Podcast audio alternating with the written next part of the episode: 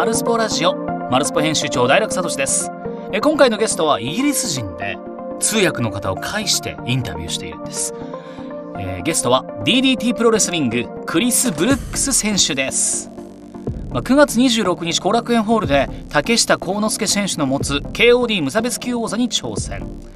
これまでこの2人の戦績はクリス選手が3勝1敗で勝ち越しているんですね。であのこのクリス選手簡単にご紹介しますと、まあ、イギリス出身で2007年にデビュー。主に地元イギリスのファイトクラブプロで戦いイギリス国内やヨーロッパを中心に活動。2019年6月から DDT に参戦し身長が196センチイケメンです。関節技もすごくこう上手くて道具も使うハードコアマッチもこなす器用な選手なんですよ。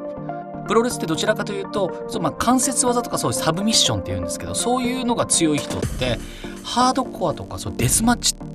はやらないんですね通常は。全く真逆のファイトスタイルなんですけどクリス選手に限っては、まあ、両方本当に器用にこなす選手なんです。まああくまでも僕のイメージなんですけどそのクリス選手なんですがデビュー前後はかなり苦労したみたいなんですよ。現在30歳でデビューが15年前の15歳16歳かな。なので当時はねかなり苦労したというお話をしてくださいましてもう僕はあの今のリング上の戦いここ23年ぐらいのクリス選手を見てるのでそんなこんなに運動神経抜群の人がみたいな感じなんですけど実はねご本人的には昔はそれなりに苦労したということをお話しいただいておりますので、まあ、その辺りは、まあ、あのマルスポの記事を読んでいただければいいかとは思うんですが抜粋したねインタビュー内容こちらの方でお届けしていきたいと思います。えまずはクリス選手が学生時代どのようなスポーツをしていたのかそしてレスラーになる過程などをお聞きしました。どうぞ。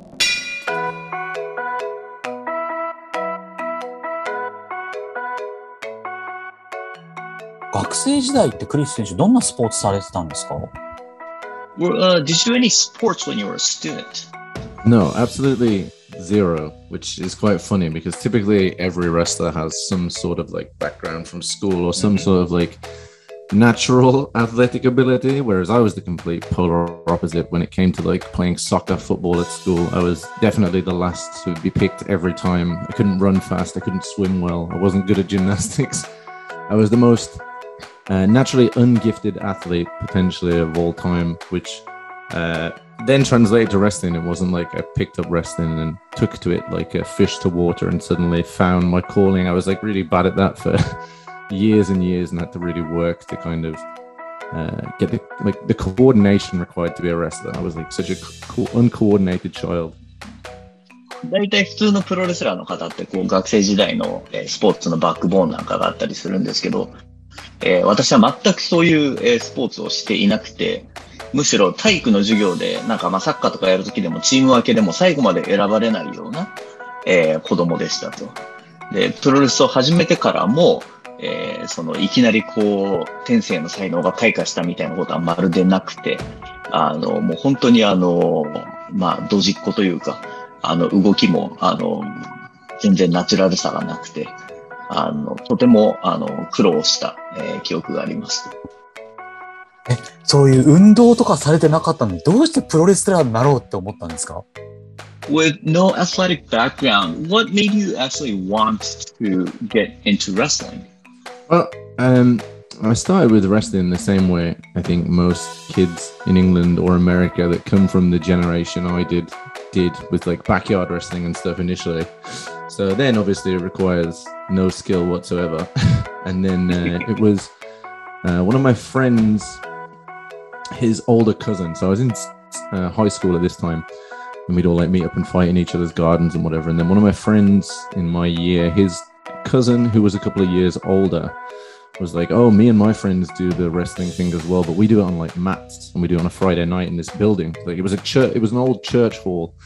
In my hometown, and I guess it would have been the kids who were like two or three years older than us. They would meet up and do wrestling, but they'd already came up with like full characters for themselves, and they'd film it on like a, a VHS recorder and stuff like that. And uh, some of them, because they were older, had gone to wrestling schools in the area and learned how to actually do things, so they could like wrestle a,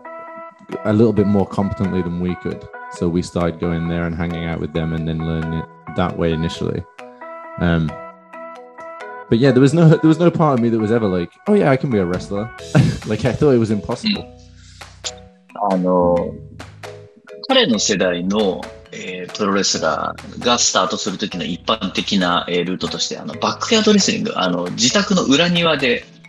ちょっとなんか古いリングとか組んだり、あるいはリングなしで、はい。プロレスごっこに限りなく近い、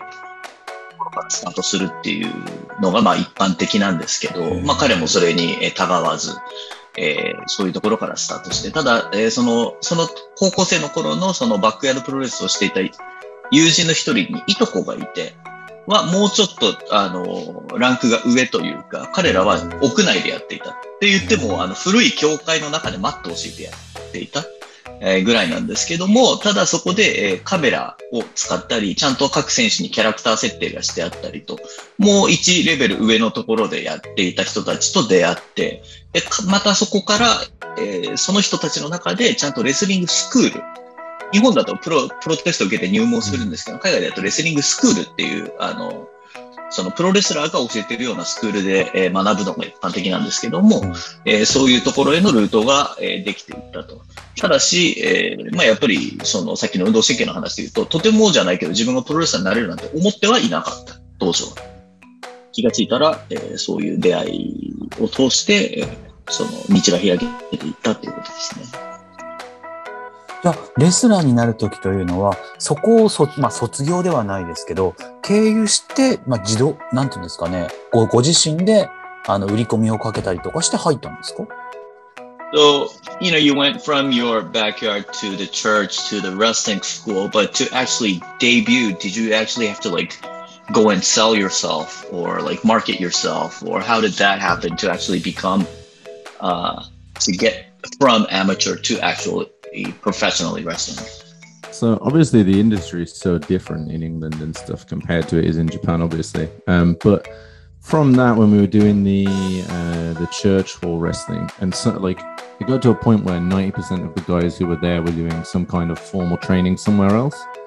and then they had the idea of well, instead of doing this thing in the church hall, let's try and actually put on a real show. So they like went about finding a a venue and. Uh, hiring a ring and stuff like that and everyone got like a more competent costume and things like that because a lot of them had already started branching out and wrestling kind of in the local scene. So everyone decided they were going to put on a show together and i was probably a 14 or 15 at that time. So i was still too young to be wrestling anyway. Um, so i think i refereed the first year or two of shows and then from after running the first show was a success so they bought a ring and then started putting on their own like training we got an industrial unit that we all cleaned out and we put the ring up there and then we started doing more formal training there and getting guest trainers and stuff like that um, and i did that for like a year or two and then had a debut match when i was 16で、まあ、その、教会でレスリングしてた仲間が、おのおのそれぞれ何らかのレスリングスクールとかに通い始めて、そうこうするうちに、まあ、9割ぐらいの、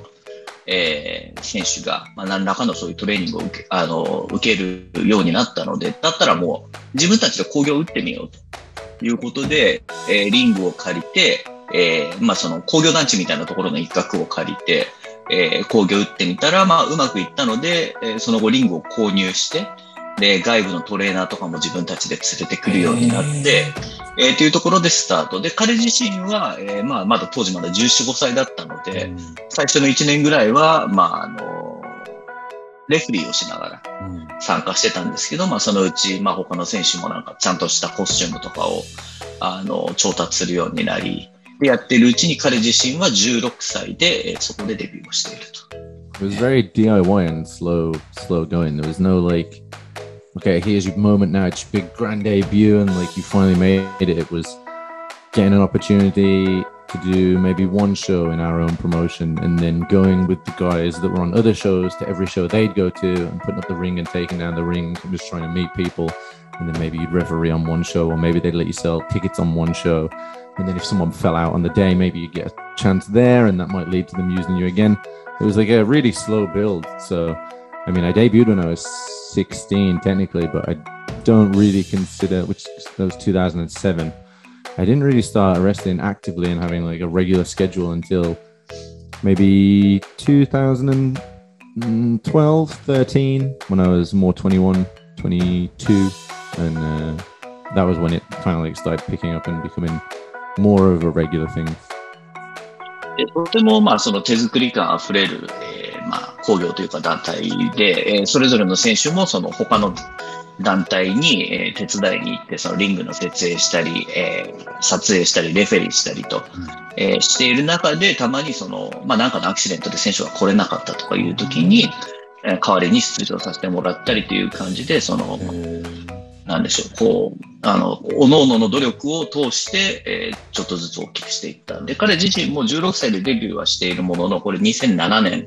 の話なんですが、まあその他の団体とかにその定期的に出たり、ちゃんとしたプロレスラーって言えるようになるまでには、やっぱりそこから5年ぐらいかかっている。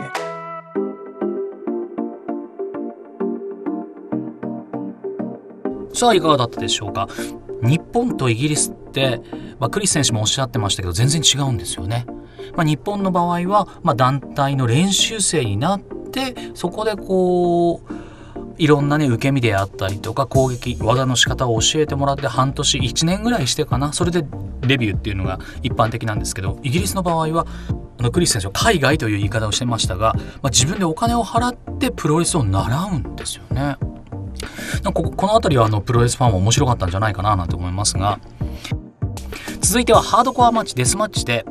使った竹串についてちょっと聞いてみました。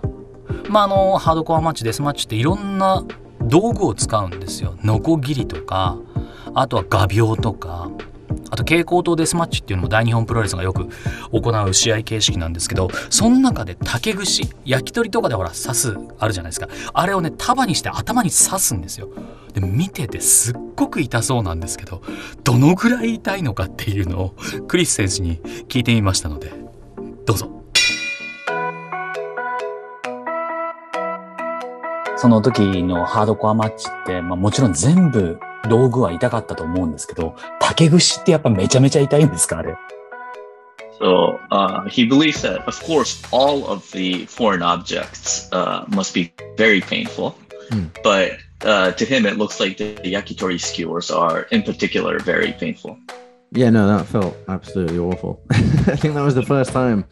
uh, I've had the yakitori skewers done to me successfully. Drew tried once, and I think like one stuck in,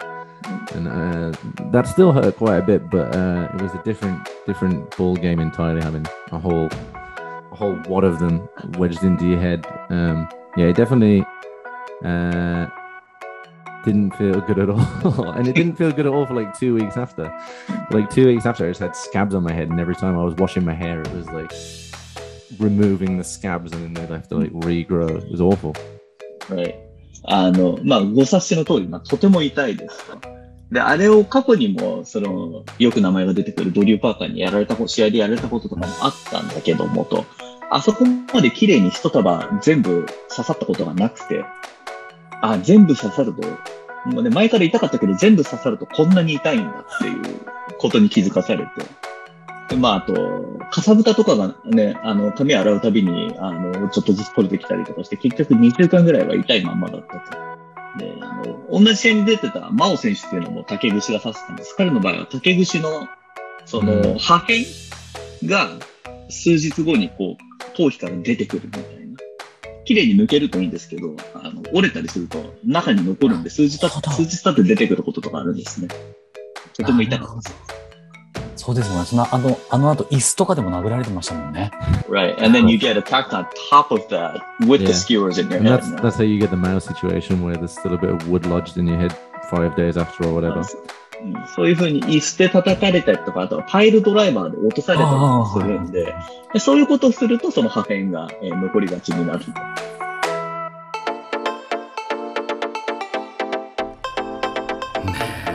すごい話してるでしょいやもうね僕絶対にやられたくないですけどね。そしてあの竹串のことを英語で焼き鳥すきっていうんですね。うん。でもそれにしてもねあの束で頭刺されたら痛いですよね。で昔あの大日本プロレスのアブドーラ小林選手が蛍光灯デスマッチを行った2週間後あの体を描いてたら皮膚の中から蛍光灯のかけらが出てきたって言ってたんですよ。で人間の体って悪いものを体内から外に押し出そうとするんだねなんていうのを笑いながら話してくれたんですけどやっぱりねプロレスラーって超人だななんて思いました。そしてクリス・ブルックス選手は9月26日後楽園ホールで KOD 無差別級王者竹下幸之助選手に挑戦します。今現在の心境などを伺いました。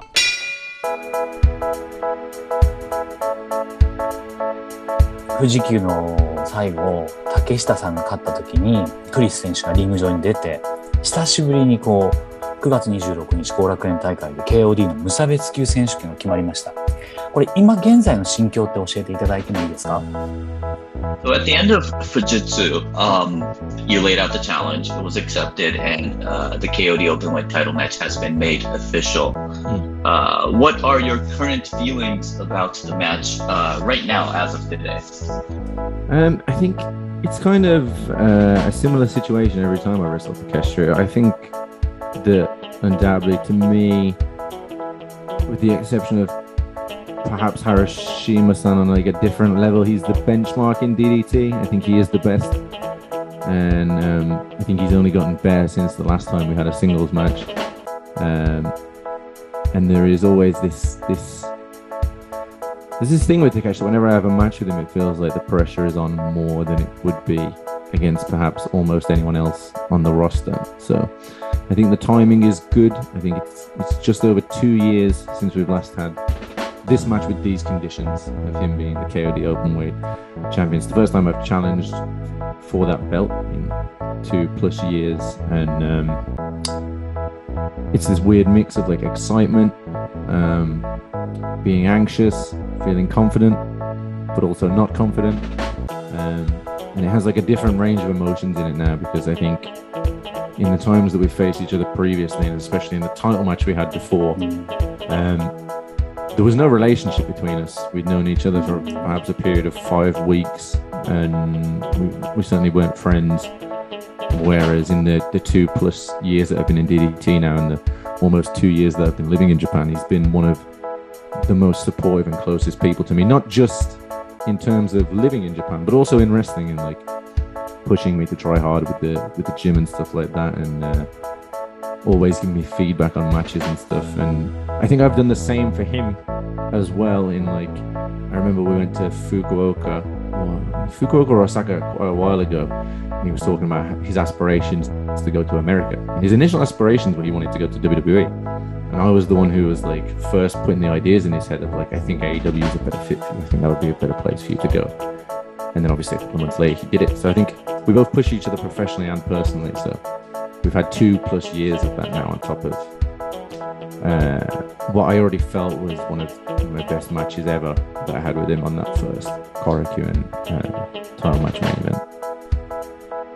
あの、まあ、彼とは、こういった、えー KOD タイトルのタイトルマッチというシチュエーションで試合するのは、えー2年ぶり。えー彼自身、クリス自身がタイトルマッチに絡む、あの、そのタイトルマッチに絡むのも、まあ、約2年ぶりと。えーまあ、原島さんという選手がいて、彼はある意味もう特別枠なんだけれども、それを除いて言うと、まあ、竹下さんっていうのは DDT の中での、えーベンチマーク、えーある種の、えー一定の水準感を保っている、えーような、えー人間なので、その彼に対戦する、えー彼に挑戦するということは、えーとても、えーまあ、エキサイティングであると同時に、えーそこに緊張感もある、とても楽しみにしている一方で不安もあるというとても複雑な気持ち。えーえー2年前と今とで何が違うか、2年前の彼との、えー KOD のタイトルマッチは、まあ、クリスの中でも多分、えー彼自身のベストマッチの一つであると。ただ、それから2年間お互い成長しているし、何よりも、えー彼との友人関係というものができた。2年間日本に住んでて、竹下はとてもクリスのことを、えー私生活でもサポートしてくれるし、あと試合に対する、えーコメントやアドバイスなんかもくれる。で逆にクリスも、えー竹下の相談に乗ってあげたりもすると。はじめ、えー、竹下が海外に行きたい、えー、という話をしたときに、えー、WW よりも AW がいいんじゃないかっていうアドバイスをクリスの方からしたと。実際にそれが、えー、そのちょっと後実現した、えー、今年の頭に竹下が AW に出ましたけれども、そういったふうにお互い、えー、友人としても、プロフェッショナルとしても、えー、支え合ってやってきている。えー、そして培ってきた関係であり、その結果として、えー、お互い成長した、えー、ものが、えー、今度の9月26日の後楽園ホールでの、えー、KOD 無差別級のタイトルマッチで、えー、いろんなものがそこで試されるというか、その成果というものが見えるんじゃないかということに、えー、とても、えー、興奮して、えー、楽しみにしていると同時に、やっぱりだからそこで、あの、いいものが出てこないと。あの、いけないというシチュエーションなので、まあ、不安もあるし、緊張もしている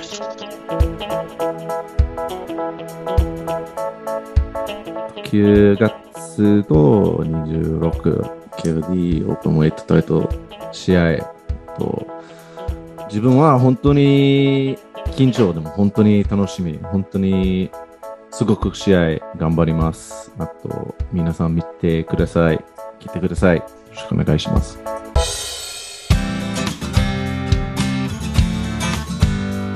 さあいかがだったでしょうか？もう最後はね日本語のコメントをいただきました。クリス選手ありがとうございます、まあ、そしてクリス選手の竹下選手との戦いにかける思い。